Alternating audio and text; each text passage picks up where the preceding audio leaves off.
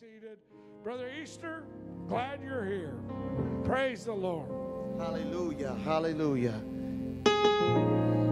Blessed be the name of our God.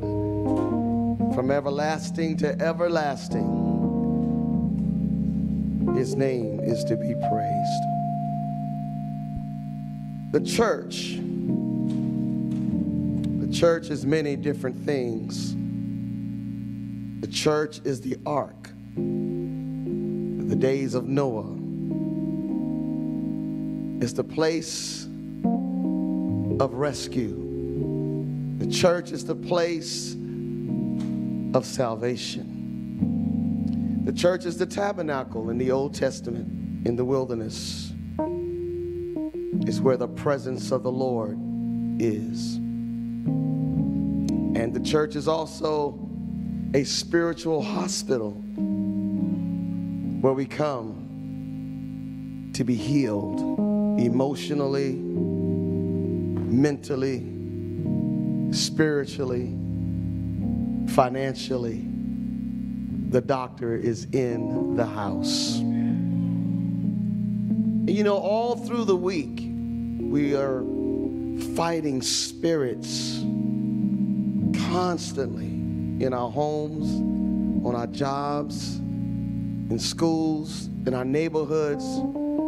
This world is full of darkness and also great opposition. And sometimes we come to the house of the Lord and we feel battered and bruised, sometimes confused, sometimes sapped of our spiritual energy. And so it's a good thing when you come to God's house to plug into Him and to receive from Him all the resources you need to be strengthened in the Lord. And what's so beautiful about it is we're never by ourselves, we are a family. And I know you're struggling, and I know you're struggling, and I know you're struggling, and guess what? We're all in the same battle together and we need each other. We need each other. I don't want to face life without my brothers and sisters. And it's such a beautiful thing when you see people get up and walk down to these altar steps. We don't know what they're going through. We don't know what they're praying for. We don't have to know. All we know is that's my brother that's my sister. And I'm going to lock arm in arms and we're going to we're going to do this together.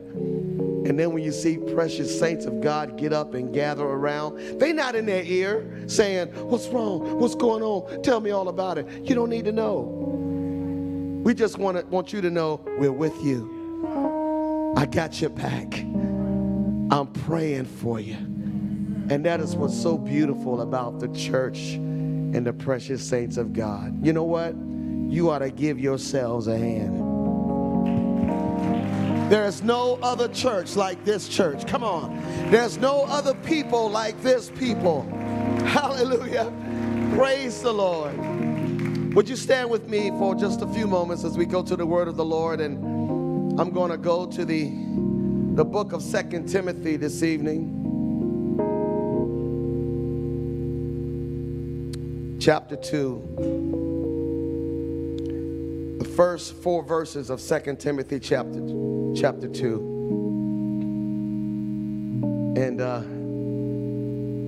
before we go there will you do me a favor? Will you will you look over at the person next to you smile at them and would you say this to them? I love you. Go ahead. It ain't gonna hurt Wonderful. Now I want you to turn around to the person behind you and say, I love you. Watch everybody looking at the back of their heads. this is how they know we are his disciples in that we have love one toward another. The apostle Paul writing to Timothy, 2 Timothy chapter 2 beginning in verse number 1 the great apostle says, Thou, therefore, my son, be strong in the grace that is in Christ Jesus. Be strong in the Lord.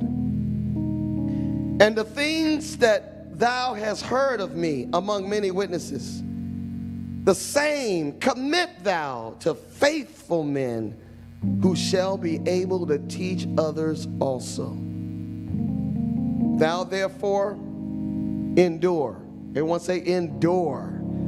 Endure hardness as a good soldier of Jesus Christ. For no man that warreth entangleth himself with the affairs of this life, that he may please him who have chosen him to be a soldier. You are a soldier. We all are soldiers, and we are in the greatest war this world could ever know. And God have chosen you. So this evening I want to talk to you about the three strategies of the devil. I couldn't come up with a better title. I just I just got it right before service. Somebody walked up to me and said, What's your what's your verse for tonight? I'm like, uh I really didn't have one because the Lord dropped this to my spirit just before I came over here. And I want to share it with you tonight. Amen. The three strategies of the devil. Let's pray together. Lord Jesus, we love you and we praise you. There is none like you. You are alive and well and moving mightily in these end times, and everybody in this room, God, you have chosen for this night I pray that every ear be open to hear and every heart be open to receive. And I invite you, Almighty God, search us tonight, challenge us, examine us, motivate us, but most of all, save us, is my prayer. In Jesus' name, and God bless you, you may be seated. The three strategies of the devil. This is a tad bit different tonight from preaching a sermon because it's not really a sermon. It's a thought, it's a concern. And I just thought maybe tonight, and I just felt compelled to do this. I'm just gonna, I'm just gonna share my heart with you. Amen. I'm gonna share with you some things that I find concerning. And perhaps we could all glean something from it. I believe I'm in the will of God. Are you with me tonight? The three things, well, I'm going to go ahead and preach this morning sermon. three things God cannot do. Three strategies of the devil. Brothers and sisters, we are in war. We are in war. I was talking to my young brother earlier today. I, I bet you the one responsible for this thought that I got. After we stopped, after we finished talking, it was just in my mind, in my mind, and I was encouraging him, amen, that we are in warfare. And God is calling us to be soldiers. That means there's going to be some discipline. That's part of the word disciple. You can't be a disciple without being disciplined and it goes against the flesh. There's not only a war between God and the devil, there's a war between our flesh and the spirit. It's a fight. We are in a fight. And the Apostle Paul says, the good fight. it's a fight, but it's a good fight. Amen. You say, well, Brother Easter, how you can tell when a person's in a fight? It's not hard to determine when somebody's been in a fight. Just look at them. Man, what's that? Especially if they lost, because the devil will rip you up. But if you've been in a fight, no one has to guess that you've been in a fight. You can look at a person and tell that joker been in a fight. How can you tell? Their hair messed up, scratches on the face, nose bleeding, eyes swelling, knots on the head, clothes ripped and torn. Yes, He'd been in a fight. But by looking at them, you can tell they've been in a fight, but you cannot accurately determine whether it was a good fight or whether it was a bad fight. What makes the difference? The difference is this in a bad fight, you the loser. but in a good fight, you the winner. And though we may be bruised sometime, and though we may get our lip busted from some time to time, we on the winning team. Amen. I said we're on the winning team. Hallelujah. We cannot lose as long as we are strong in the Lord. Not strong in our own power, but strong in the Lord. Brothers and sisters, we've got to be in the Lord. It's not enough to be close to Him, we got to get in Him. And the devil knows his time is short. The scripture says, Satan knows his time is short. He knows what time it is and the devil is in the earth with a vengeance. He's not playing games. And we shouldn't be playing games. When we come to church, brothers and sisters, we ought to mean business. We ain't coming here to get our feelings all smoothed over. We're not coming here to get pretty sermons. We're not coming here to get a little chill. We come in here to do battle. Hallelujah. Because the time demands it. The hour is late. Jesus is coming and we've got to we've got to man up. Plant our feet and say, Lord, come hell or high water, my mind is made up. I will not move. I will not bend. I will not bow. I'm going to stand counted Hallelujah. Why? Because you are a soldier. Soldiers don't need to be pampered. Are you okay? Did the preacher hurt your little feelings?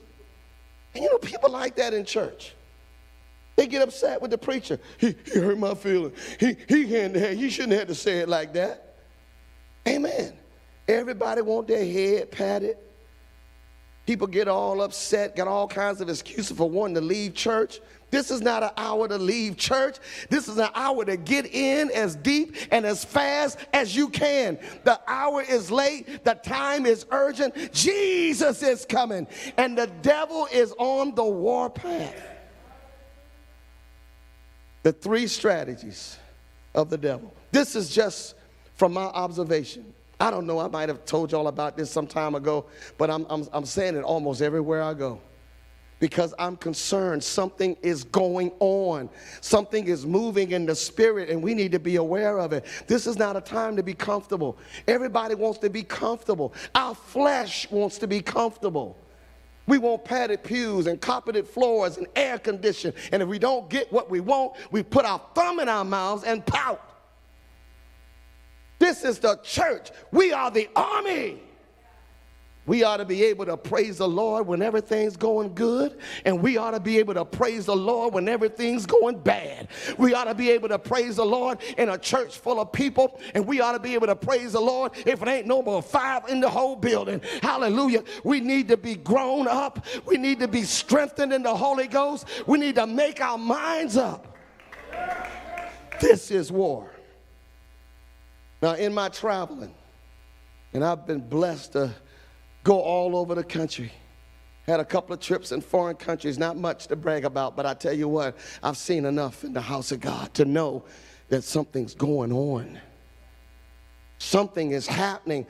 And I, and I thought it was local, I thought it was just over here, but I'm seeing something happening all across our fellowship, and I'm concerned about it. I believe it's a subtle attack of the devil. Now the devil don't always come like a dragon breathing fire. Because he come like that, we'll recognize him right away. Yep, that, that's the devil right there. That's the devil. But he's a slick one. He's subtle. He, he comes in under the radar. He comes in with a smile on his face. He's not ugly. He's very attractive. And we got to be very careful because the devil can settle in and catch us unawares. He's very patient. He doesn't do things in a hurry. He's meticulous and he works very slow, but he's good at what he does. And I believe Satan has launched an attack against this church and almost every truth preaching church in the whole world. And I've seen it so many times. There are three strategies that I've noticed that the enemy is coming against us with. One thing. Number one, the devil hates. Somebody say he hates. The devil hates the Bible. He hates the word of God.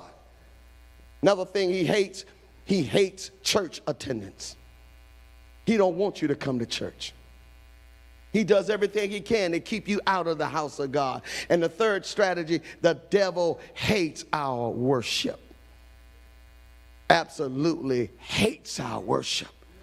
And if he can get those three things to be broken down, to be weakened in the house of, the, of God, he will get the victory.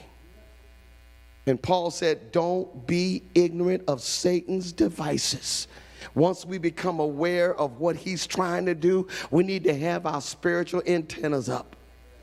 Hallelujah. We need to be on the wall watching. We need to be, amen, sensitive to the Holy Ghost. We need to know, oh, no, no, no, devil, you're not going to get us here. We know you're coming. We know what you're trying to do. Hallelujah. The first thing I want to tell, tell you about is that the devil is attacking church attendance. The Bible says, forsake not the assembly of yourselves together. And what's the next part? So, so, ooh, my, my, so much the less. So much the less. So much the more as you can see the day approaching man you something's got to be wrong with you if you can't see we living in the end times I mean, it is screaming over the news. It is screaming in our neighborhoods. These are not normal times, folks. We sit back and pray and hope and wish for things to get better. Let me tell you, it's not going to get better. It's been prophesied that the heart of men will grow worse and worse. We are living in perilous times. It's going to get darker and darker. The, the next best day that's going to happen is the day when that trumpet sound and we get up out of this world. I can hardly wait. I'm so sick of this place. I'm ready to go someplace better. Glory to God. Don't get comfortable here. Don't get rooted here. Our treasures are laid up beyond the blue. The Bible says, Don't set your affections on things of the earth, set your affections on things above. Look up, for your redemption is nearer than what you believe.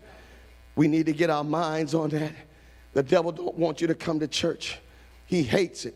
He hates when you come to the house of God because this is where you're going to get fed. This is where we're going to have communion. This is where we're going to pray and strengthen one another.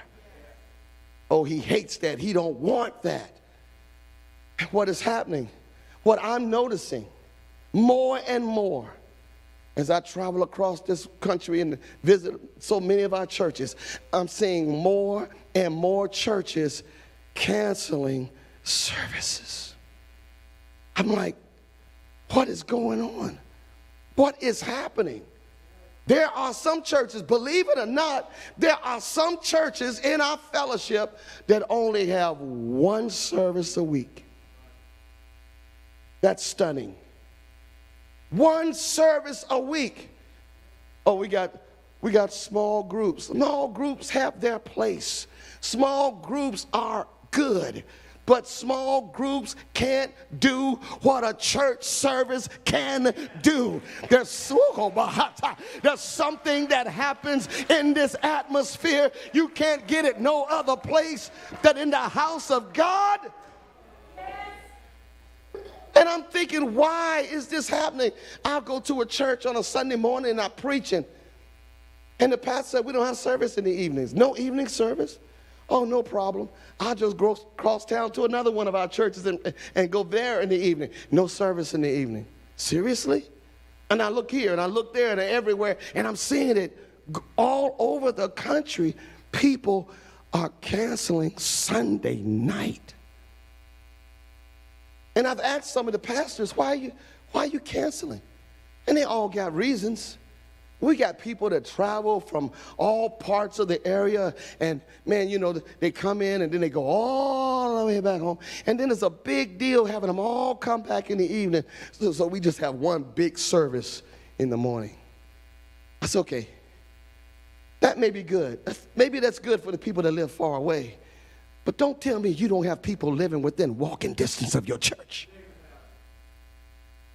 We need the doors open, not just on Sunday. We need to open on Monday, Tuesday, Wednesday, Thursday, Friday, Saturday. We need those doors open as much as we can get them open. Hallelujah. We need more people coming in from the west, from the north, from the south, from the east. We need the house of God open.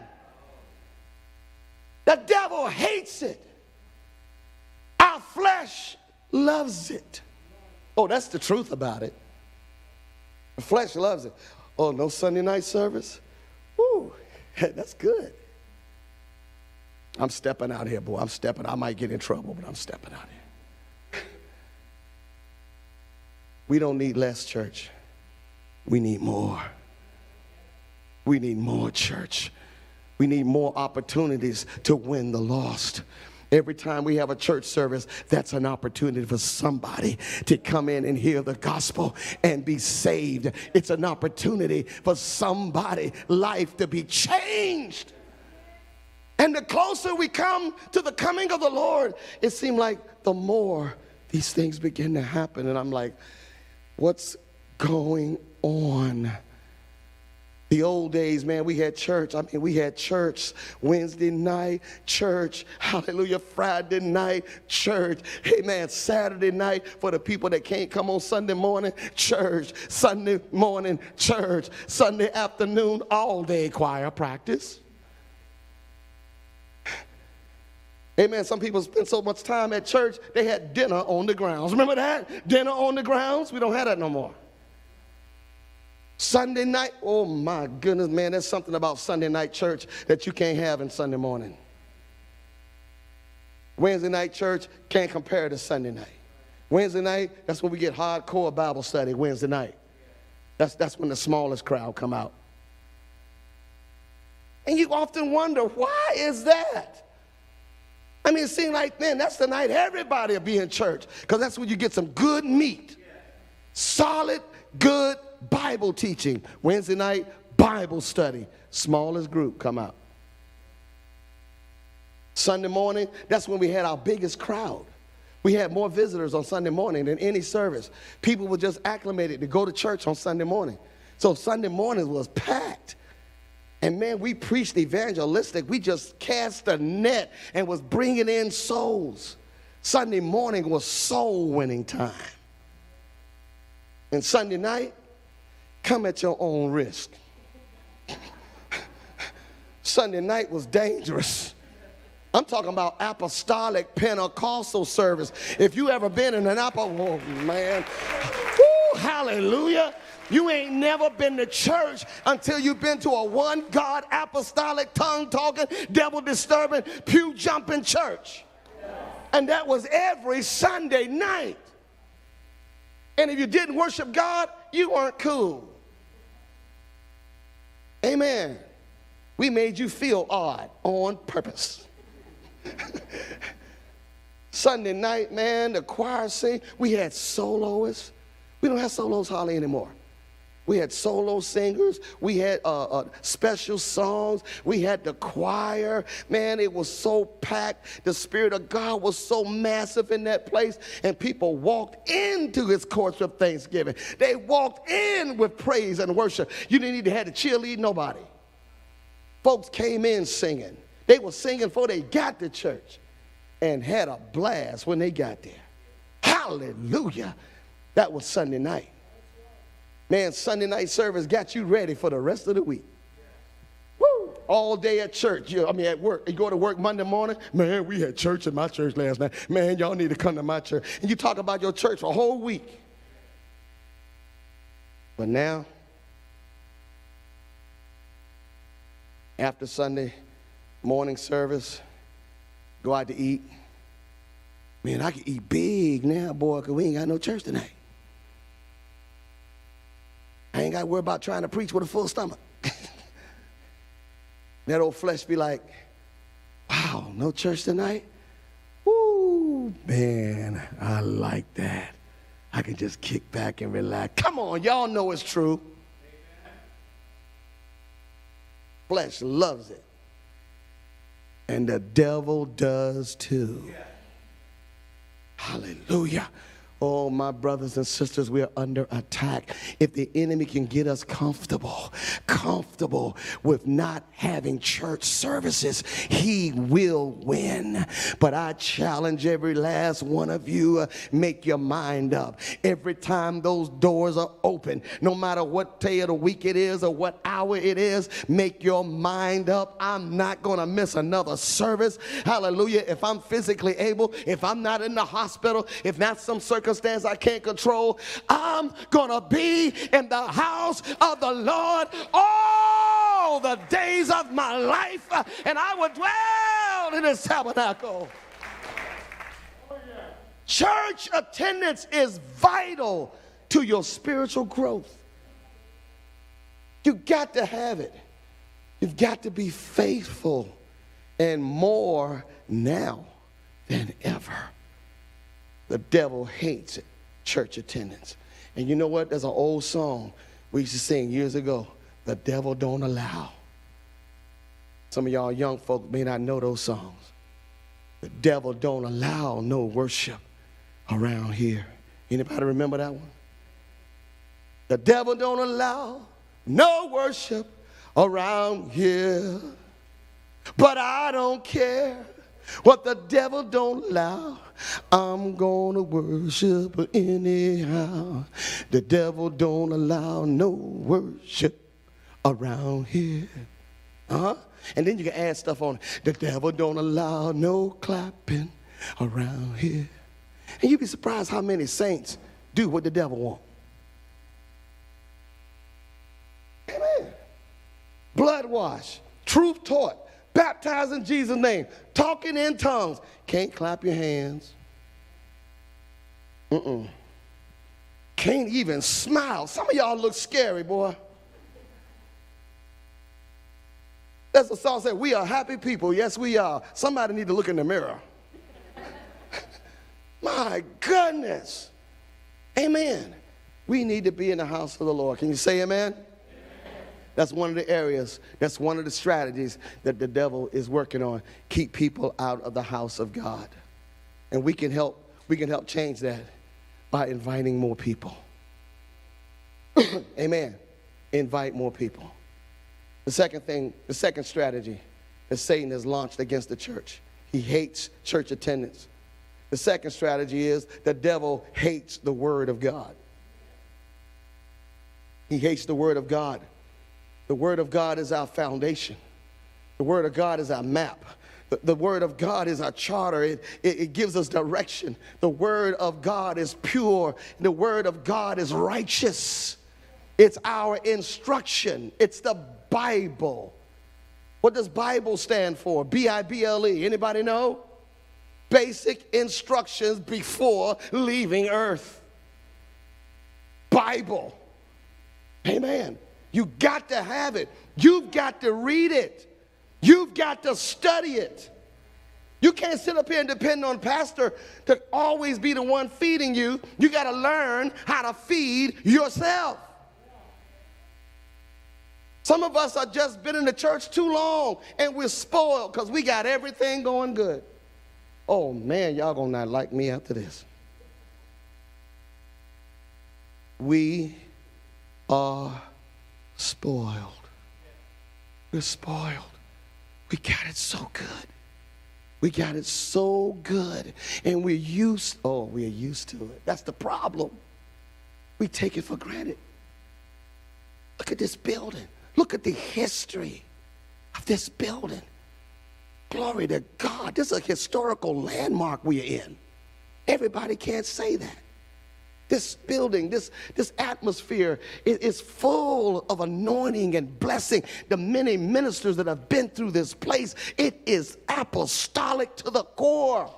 There is no other building in this town that can match what we're in right now.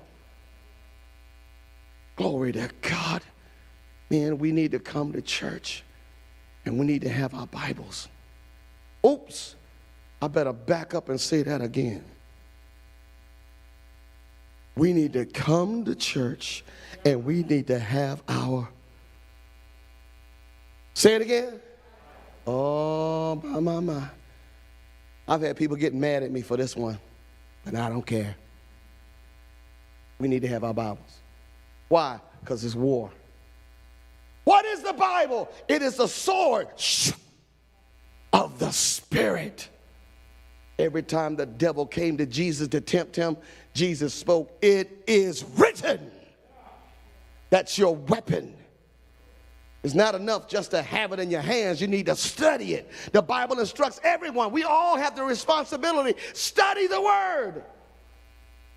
There are elementary things every born again Christian should know. Every born again Christian should know. Elementary stuff.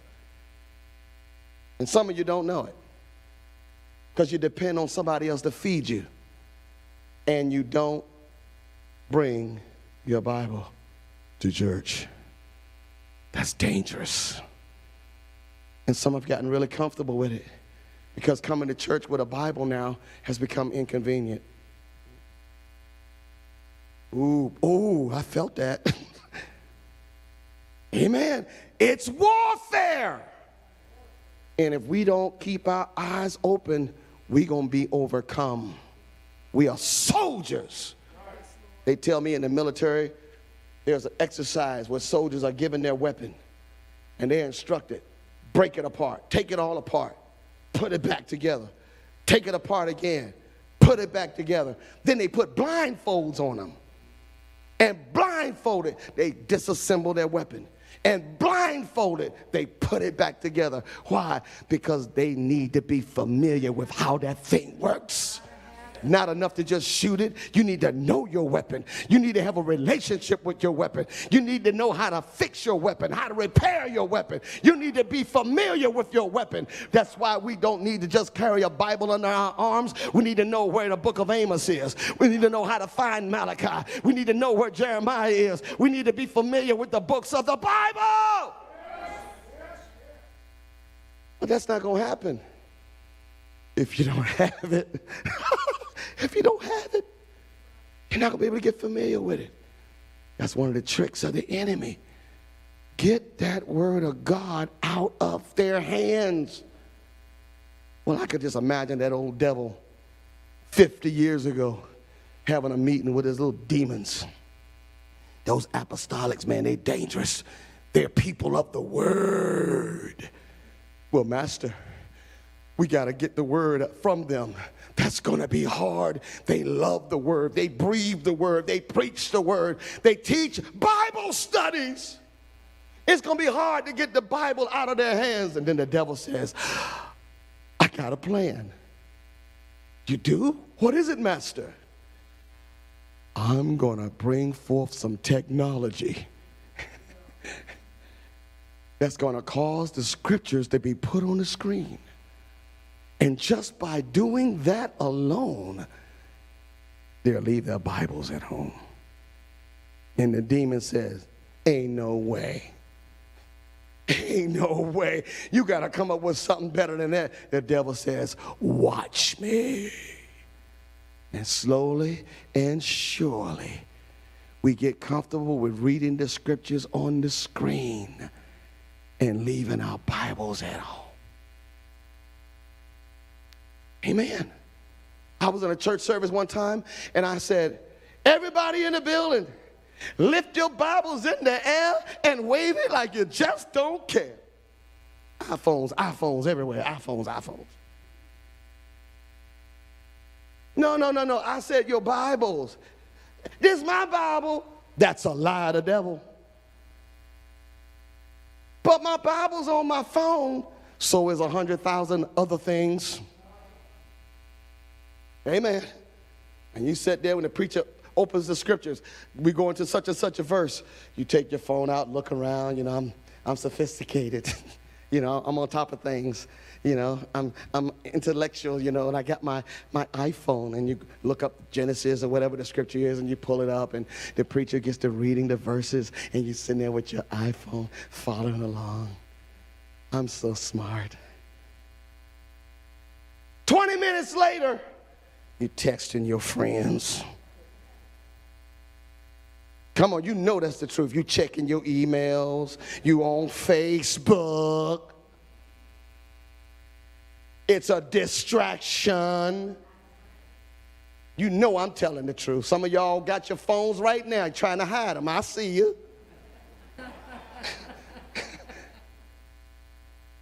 Amen. This is the truth, young people. This is the truth, saints. The devil is tricky. He's very sneaky. He'll use things to work against us, and we'll think it's for our own convenience. It's not. Sure, it's, it's nice to have that on the screen, but that don't replace the Bible in your hands. What happens when you have a Bible in your hands?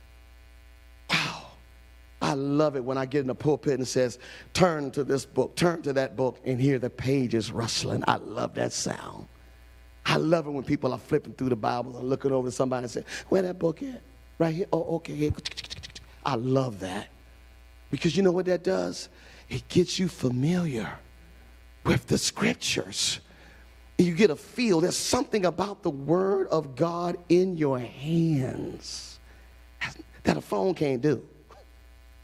The Word of God is holy. It's powerful. And when you got that Bible open and the preacher is preaching from the Word and you following along with that Bible in your hand, things begin to happen things supernatural begin to happen. If you're not careful, if you're not careful, that Jesus he's preaching about in the Bible, jump out the pages right into your heart. Turn your world upside down. The preacher be, read, be preaching the word, you looking at the Bible, and it comes alive. You'd be like, wow, wow, you read stuff. How many of y'all read things and you didn't understand what you just read? You sit there and read a whole chapter. What was that about? Man, I, I just didn't get it. Then you come to church on Sunday night and pastor goes right to that verse and started preaching holy heaven, revelation. Your eyes get big. I see it now. And what's really a blessing is when you got a marker or a pen and you start underlining it, coloring it in. Because when you begin to write Oh man, when you get to writing in your Bible, coloring in the verses in your Bible, guess what? It becomes your Bible. It's personal to you. These are your notes, these are your markings. And times when you open your Bible up and you just, I don't know what to read, I don't know where to read, and you go flipping through and you see them little colored marks you made, you go right back to it. And you start reading and studying, and things open up. It's a living book. It's powerful, saints. If you don't bring your Bible to church, my question is where do you take it? Where do you take it if you don't bring it to church? Back in the old days, you never saw an apostolic without a Bible. You didn't see people come in the building unarmed. Man, they come in the building, man, they got their Bible and they've been reading it too. Folks walk in there with their Bible. People have Bible. At the end of service, people will, will leave their Bibles in the pew. So it'll be there next week. You'll be walking, all these Bibles in here. Amen. Bibles, Bibles everywhere. Folks got little Bibles, mid-sized Bibles, the New Translation Bible, all kinds of Bibles. Some folks will dare come to church with the big family Bible. Boom, boom, boom, big old Bible under their arm. Because they love the Word of God. They had Bibles in the living room, Bibles on the coffee table, Bibles in the bathroom, Bibles in their truck, Bibles, Bibles everywhere because they had a relationship with the Word of God. And the devil says, if I can break that relationship, if I can get them separated from handling the word. And another thing, when you have a Bible in your hands, you are also being an example of the believer. So, what does that mean? That means that when we have guests and visitors that come to church, and, and the pastor have everyone stand and he starts reading the scripture, you're sending them a message when you're empty handed. You're telling them the Bible's not that important. Oh, you may not believe that, you may not feel that way, but that's the message you're giving them. The Bible's not that important. I just want a good feeling. Move, Holy Ghost. Move, Holy Ghost. This is war. You don't go to the battlefield without your gun. Carry your gun to the battlefield. New converts, new people just coming to the Lord. They don't know nothing about the Bible. They don't know nothing about living for God. You're the only example they got. And guess what? They watching you. New people. They think Job is Job. New people. And they looking at you empty handed. You're teaching them they don't need the Bible. It's not that important. Brothers and sisters, I challenge you. If you own a Bible, bring it to the house of the Lord. Let's get back to old fashioned apostolic revival. Let that word of God have its place in our lives. Amen. Let it give us its proper prominence in our heart. Let that word get in us. Love the word, embrace the word, memorize the word. But at least carry it. Because it's your weapon. And the devil hates it when you are armed. When you have the Holy Ghost, you are dangerous. But when you got a Bible, you are armed and extremely dangerous. And I want to be that kind of person in the face of the devil. I want to be armed and extremely dangerous. I want to know that word. Amen. I want to know that word. We need to get back to Bible study, personal Bible study. We need to get back to embracing the word, loving the word, carrying the word. Somebody shout, Amen. Why are you saying this, Brother Easter? I don't know. I just felt compelled to do this. I didn't, I, I had no idea. It just, it, God just put it all over me after I talked to him. It's his fault. Praise the Lord. But I believe I'm right. Something's going on, folks. There's a war going on, and souls are being lost in the house. Saints are getting callous, saints are losing their edge. Saints are losing the, the, the sharpness that they used to have. And it's all because they let down their guard. And they're looking for comfortability. They want to be comfortable in church. They just want a good service and go home. This is war. And let me just share with you what I think something has happened in the last few years in the last few years, I believe the devil has conditioned saints to go to church unarmed. And since they don't have the Bible in their hand and they don't read the Bible at home, because it's hard for me to believe you study the Bible and you leave it at home. I mean, I'm, I'm sorry. And if you don't study the Bible, if you don't have a relationship with the Word of God, then when you come to church, it's not based on Scripture. Your relationship with God is really not based on Scripture because you don't, you don't have the Scripture. What do you have? Emotion, feelings. and that's what church becomes. When you're not in tune with Scripture, it's all about feelings. A great church service is based on how you feel when it's over. Hallelujah. Hey man, how was church today? Boy, that preacher tore it up. Man, he said something. Oh man, you should. Oh, it was fun. Feelings. The preacher get on you and step all over your toe, and the church won't good tonight. I don't know why he had to say that. I mean, he stared at me the whole service, you know, that kind of stuff. You get into your emotions. And preaching is emotional, no question about it. Preaching is emotional, it taps the heart. But when you are emotional and you're not balanced with scripture, the devil will mess you up. And you get into your feelings. It's all about feelings. Feeling nothing more than. Man, y'all need to smile. Y'all scaring me.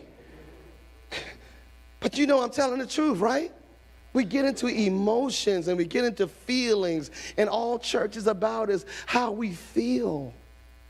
And if God don't do what we think he ought to do, we get upset.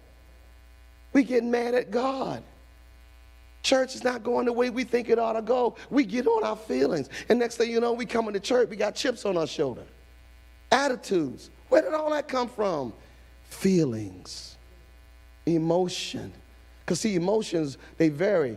One Sunday you're up, one Sunday you're down. One Sunday you're that way, one Sunday you're that way. Some people don't know how to either say hi or bye to you. Say hello. and don't speak. Because we get into our feelings and our flesh, and when we get into the flesh, we get distracted. We come to church full of junk in our spirit because we're emotional, not scriptural.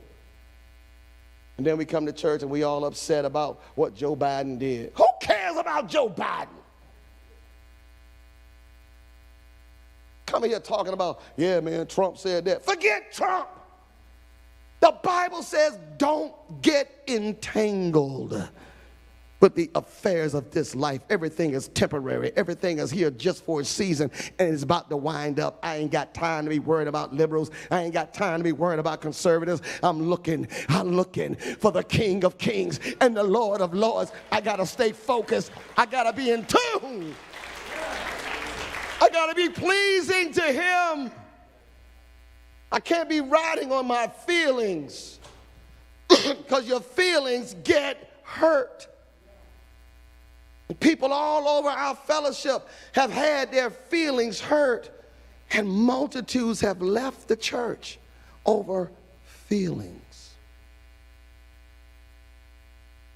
The world is all geared up. The devil got everything set in place to upset your feelings. Things happen in the news, protests, riots, all this racial division, all this stuff going on around the world, and we soak it in. CNN, Fox News, no Bible. It can't help but affect us. And we come to church and we got all this junk in our system, and if somebody look at us the wrong way, feelings. And then we got division in the church. Not based on anything that happened in the church, but based on politics, based on social events. Something pop off socially out there and people want to protest and you all caught up in it. Get all upset over devils. They not a bunch of devils. Devils will do what devils will do. I'm not surprised. But if you're not sensitive to the word of God, it will overcome you. And you'll come to church with that garbage in your spirit, that garbage in your mind. It'll affect the way you worship. That's the next part. When I'm finished, I'll be finished when I finish with the next part. The third thing, the devil, the strategy of the devil is he hates our worship. The devil can't stand our worship. We are apostolic in doctrine, we are Pentecostal in experience. When somebody says, What church do you go to? And you say, I'm an apostolic Pentecostal, you ain't got to say nothing else. they, they know who you are. You an apostolic Pentecostal? Mm-mm-mm-mm-mm. I ain't talking to you. You people different. Thank you. Ain't no other church like that. Thank you. We are apostolic Pentecostals and we are known for our worship. Glory to God. Oh, he's Pentecostal. Yeah, I know what kind of service they be having. and the devil hates it. Hates it. He's jealous of your praise. He's jealous of your worship. The last thing the devil wants you to do is get excited in church and praise the Lord. Amen. It's war. Did you know worship and praise is warfare? That's why I, I, I, I, talk to new people, brand new people, just, just, just baptized. They don't know the Bible. They don't know where their place is. They don't know where their gifts are. But I pull them aside and say, let me tell you something. There's one thing you need to do right off the bat. Learn to worship the Lord. I don't care if you just got the Holy Ghost. I don't care if you were baptized two hours ago. The very day you got baptized, you ought to be worshiping the Lord. Hey, hallelujah. He set me free. He set me free. He broke the bonds of prison for me. Oh, hallelujah. Do you realize what just happened to you? Study to worship, study to praise. Develop the habit right away. Brother Easter, I don't know, I don't know what I can do in church. I mean, I can't play the piano. Okay, you can't play the piano. I can't play the drums. Okay, fine. You can't you can't play the drums. I can sing. No, no, you can't. You can't sing. you think you can you can't sing. You can't sing. But everybody got different skills. Everybody got different gifts, and we all contribute together. And so you can do something I can't do, and you can do something that I can't do. But there's something we all can do as long as you got breath in your lungs. The Bible says, He that have breath, praise ye the Lord. I don't care how old you are. I don't care what situation you're in. That's something we all, oh, hallelujah. The devil don't like it. The devil don't like it. I'm going to praise him more. I'm going to praise him more. He hates worship and praise because that's what he used to do. He got kicked out. He can't stand it when a child of God lifts their hands and begin to praise God. And he really can't stand it if you starts to dance. He hates it. And because he hates it, I love it. I take that devil. Take that devil. Take that devil. Look at me. Look at me. Hallelujah. You want to give the devil a black eye? Break out in a praise dance. Hallelujah. He hates it. And so he works overtime to try to calm you down. And unfortunately, for some of y'all, it works. It works. I'm getting up in age now. I ain't no spring chicken. My wife tells me that all the time. November 3, I got to kind of get used to saying it. On November 3, I'm going to be 68 years old. 68 years old. Man, it's hard to believe. God has blessed me to see 68 years. I know what it means now to have aches and pains. I've, I've heard people say that all the time. I'm getting there now. I, know what I know what you're talking about. And there are times I have flare-ups. Old Arthur comes around. Some of you old folks know what I'm talking about. Arthur comes around, knock on my kneecaps, on my elbows, fingers arthritis, shoulders, ow, out of nowhere. And sometimes I be in church, hurting, can't lift my arm up. But every time I get a chance, where I can praise God. I'm going to give him praise. I'm going to worship him. My legs feel pretty good tonight. Hallelujah. I can lift my arms tonight. Glory to God. Every day is not raining, every day is not painful, but I can praise him. Hallelujah. When I can. And you have no choice, brothers, sisters. You don't have no option. It's not up to you. It's a commandment. Ooh, yeah. God commands that you worship him.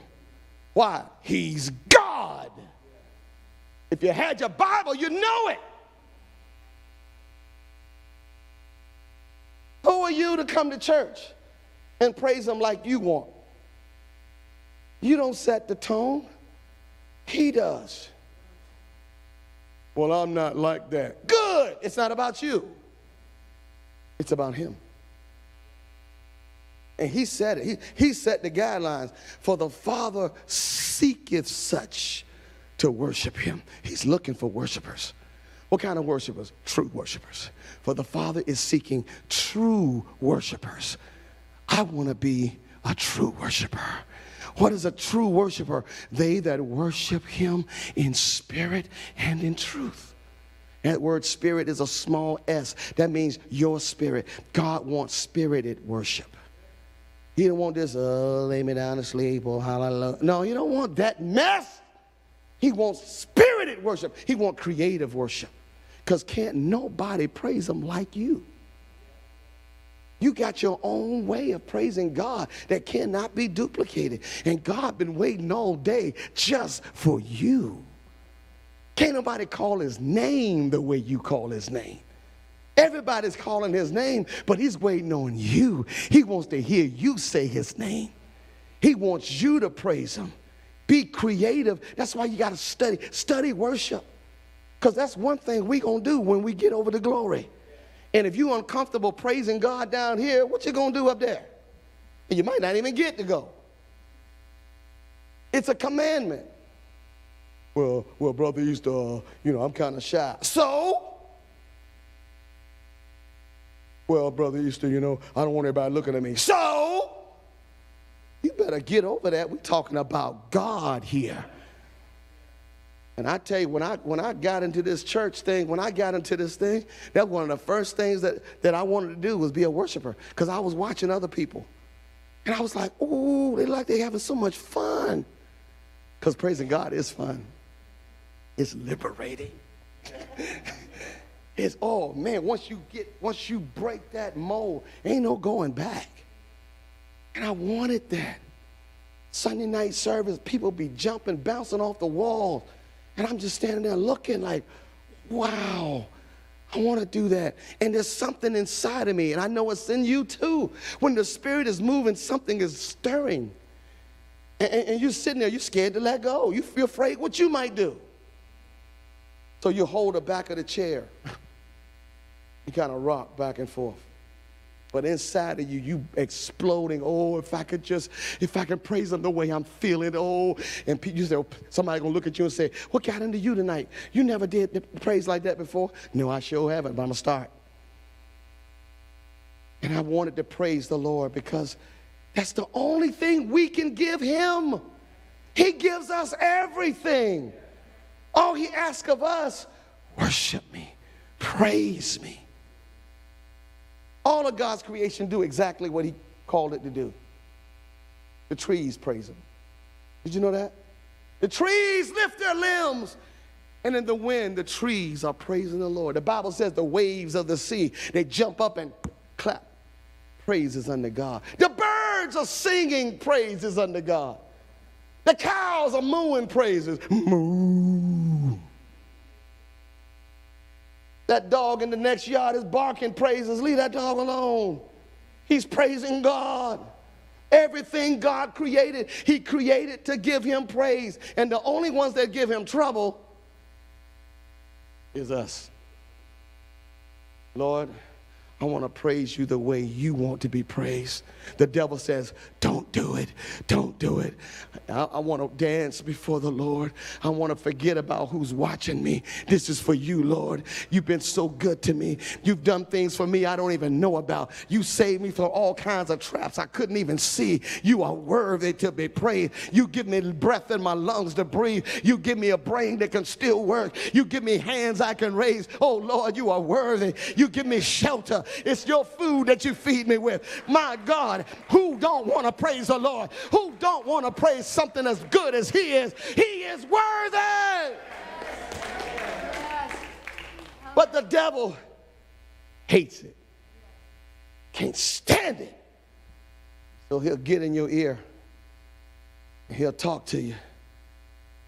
You're too tired. Man, I've come to church tired as I don't know what.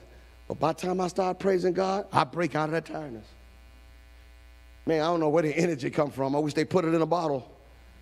But man, I could be so tired, man, and sleepy. But I say, Lord, I'm gonna give you praise anyhow. But around that second verse, around that second verse, I feel my help coming. Oh Lord, here we go. Amen. Every child of God, not even all, not even the child of God, all creation is created to give him praise. And there should be not one person. I'm too old. You ain't dead. You can praise him. I can't get up and dance like that. Can you wiggle your little finger? I think you can do that at least. Do something. He's worthy to be praised. And there's power in praise, there's warfare in praise. Glory to God. If, if we could only get the concept of how deep it is and how expansive it is and how the angels respond when we praise God, the atmosphere is charged with spiritual beings all around us. When you praise the Lord, things begin to happen. And the devil hates it. So I just said, you know what, Lord? I, I, can't, I can't just sit down and think of excuses why I can't praise you. I go to work every day, work on my job. I go to the store, I get gas, I buy groceries, I do everything I want to do. Put it in my heart.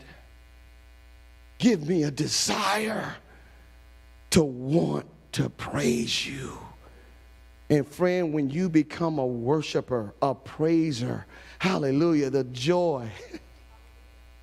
There's joy that flows down from heaven. There's a spiritual energy that encompasses your soul. It will change the way you feel, the way you look at things. It'll change your relationship. It'll change the whole atmosphere. That's the way God designed it. And the devil hates it. Amen. And if the devil hates it, I love it. And you're going to find sometimes when you make your mind up, yes, I'm going to do it. I'm going to worship God the way you want to be worshiped. The devil start coming at you. He'll come at you. He'll get mad at you. He'll throw things in your path. I've seen one couple, man, they had the biggest fight before church. It made no sense. Husband and wife, fussing and fighting just before church. Amen. They always lovey dovey. They always sat in the front row in these two chairs, almost sitting each other lap. Look, look at y'all. Look at y'all. Make me sick. All lovey dovey and hugging each other. They're praisers, they're worshipers. But the devil threw a cog in the wheel, caused something to happen. They got mad and they started fussing right before church. Got in the car. She sat way on one end. He was driving. Didn't speak to each other. On their way to church. Pulled up in the parking lot. Before he could stop the car good, she jumped out. And you could, you could hear her heels clicking the cement. She was hot. Walked into the church building, got her seat. He sat in the car for a minute. Finally, cut the engine off, got out, walking across the parking lot. Praise the Lord. Praise the Lord. You know. Came into church. There she is sitting there. He looked at her. He went all the way to the other end of the aisle. Sat down. Everybody knew something wrong. Something wrong. Service got started. Praise singer started singing. Music started going. And you couldn't help but watch them. She's sitting there with her arms crossed like this, looking straight ahead. He's sitting there with his arms crossed, looking straight ahead. All of a sudden, the song started going, and you watched him, and his head started going like this. The next thing you know, his foot started going like that. Then he started clapping. The next thing you know, man, he stood up. Then he got in the middle of the floor and he cut loose on the dance and started praising God. And the more he worshiped, the madder she got. she was staring at him like she could kill him with her eyes. He got some nerve standing up here praising and worshiping like that after the big fight we just had. It bothered her. On the way home, it was quiet, quiet, man. And she looked over him and said, You know what? I ain't speaking to you, but I got to ask you one question. What? How in the world can you go in church and shout and dance like you did after we had that big fuss? That's easy. I'm mad at you. I ain't mad at God. Don't you let nobody don't you let no thing, don't you let no problem stop you from giving him the praise that he is worth. Hallelujah. He is worthy. He is worthy. Oh, let's stand together and give him a round of applause worthy of a king. He's the King of kings. He's the Lord of lords. He's a good God. He's merciful. And He's provided for us everything we need. Church, this is war. This is not a game. This is not entertainment. It's warfare. And there's a target on your back. And the devil wants you, he wants all of us. And God is depending on you He's depending on me to do our part. So, Lord, you can count on me. When there's a church service, I'm going to be there. I'm going to be there. I'm not missing church. We got company coming over. They can stay at the house and wait for me to come back, or they can come to church with me. But I ain't missing church. I'm going to be in the house of the Lord. Amen. I'm going to bring my Bible. I'm going to bring my Bible. And if I don't have a Bible, I'm going to buy one. I'm going to have my own sword. And I'm going to get good at it. I'm going to get good at using it. I'm going to get good at knowing where the books are. I'm going to get good with my sword. But I'm not coming to church unarmed again. I'm bringing the word with me. And I'm going to be a worshiper. I'm going to be a worshiper. Why? It's what you want. For all the things I ask of you, all you ask of me is to lift you up and praise you with my whole It may not happen overnight, but I'm going to practice until I get good at it, Lord. This is what you want. Three strategies of the devil. And I declare tonight Satan, you lose. You're messing with the wrong church. Hallelujah. You messing with the wrong people. This is war. And we're going to set the atmosphere when guests come in. They're going to feel something when they walk in the building. Something is in this room. Glory to God. We're going to set the atmosphere. And we're going to grow and we're going to mature and we're going to get stronger and stronger and stronger because Jesus is coming. The general is on the way. Soldiers! The God of heaven is calling us to the forefront to take a stand and be strong in the Lord. Tonight, there's a call. God is calling. He's wanting to enlist some new soldiers. There's always room for more. If you're here tonight and you are not in the army of the Lord, you can be enlisted tonight. God is calling all who dare to come. Give their life over to Him and experience new life. Experience what it is to, to be a child of God because time is not waiting for nobody. And the windows of opportunity are closing all the time. This is the hour. Ma'am, come on and enlist in the army of the Lord. Sir, don't be caught outside. Come in, come in, come on in. Come on in, young man. God's got your number. He's calling your number today. This is warfare, and we need good soldiers. Are you ready? Then, if you are a good soldier, all good soldiers stand at attention.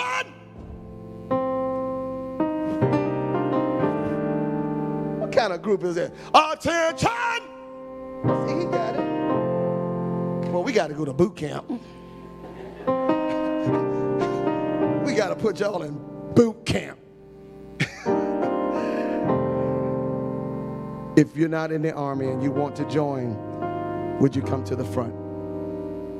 Step up right now. We're ready to sign your name on the dotted line and take his name in baptism. He will fill you with power to live the way you need to live. If you want to join this army, we're inviting you now. Come, come stand right here. You're ready to be baptized tonight. Brother Easter, count me in. I'm going to enlist right now. Hallelujah. The doors of recruitment is open. You want to be in this great army? Get ready for the coming of the Lord. Look at here. Somebody give him a hand clap of praise. God is calling young men, young women, middle aged, don't matter how old you are. Take a step. Join us. This is the end time army of the Lord. Join us and experience victory. This is beautiful. Come on down here. Come on down this way. Come on down this way. Let's give them another hand. Come on. Hallelujah. Hallelujah. I'm putting my name on the line. I'm ready to be recruited in the greatest army the end time church has ever seen. I'm going to follow the rules. I'm going to be disciplined. I'm going to do what God tells me to do. And I got a whole bunch of people that's going to stand with me and encourage me and help me. Tonight, the clarion call is going forth. Come unto me and be saved. Men, women, young people. God is opening the doors. Step in and give your life to Him. Tonight, we will baptize you and initiate you into the army of the Lord. All things will be passed away. Behold, all things will become new. Wow! Hallelujah. Be strong, be steadfast, unmovable, always abounding in the work of the Lord and your commander will be right by your side. He said, I'll never leave you and I'll never forsake you. If you put him first, all these other things will be added unto you because he's a good God. The rest of you soldiers, will you come out and join us around the front? These are your brothers and sisters. These are your brothers and sisters. We are one together. We want you to know we love you. You can count on us, and we're going to be counting on you. If you need anything, we are here for you. Don't miss church. Get your Bible and learn to worship God. And you'll see marvelous things. Would you pray together all over this building? Let's pray. Let's pray for these that have come forward today. Let's pray for our new brothers and sisters. Let's pray for the ones that are yet to come. There's still many that's on the way. We don't see it yet, but they're coming. God is doing a great work in these last days. Repent and be baptized, every one of you, in the name of Jesus Christ for the remission of all your sins, and you shall receive the glorious gift of the Holy Ghost. You shall receive power after the Holy Ghost has come upon you. You'll be able to tread on serpents. You'll be able to tread on scorpions.